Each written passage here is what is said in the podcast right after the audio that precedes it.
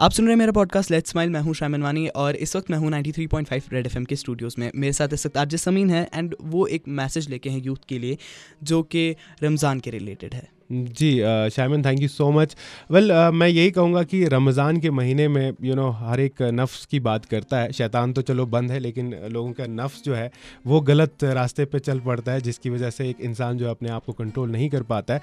तो it's better uh, कि रमज़ान एक ऐसा महीना है जो आपको ऐसी चीज़ों से जो बुरी चीज़ें हैं हमारे यूथ में आपको पता है कि कितनी सारी बुरी चीज़ें uh, इनकलकुलेट हो गई है। मिसाल के तौर पे अगर आप देखेंगे कि बहुत सारे लोग ड्रग एडिक्शन की तरफ़ जा रहे हैं तो सबसे आ, मुझे लगता है कि ये अजीम महीना जो है आ, इसमें एक इंसान कंट्रोल कर सकता है अपने नफ्स को कंट्रोल कर सकता है और ऐसी बुरी चीज़ों से बाहर आ सकता है।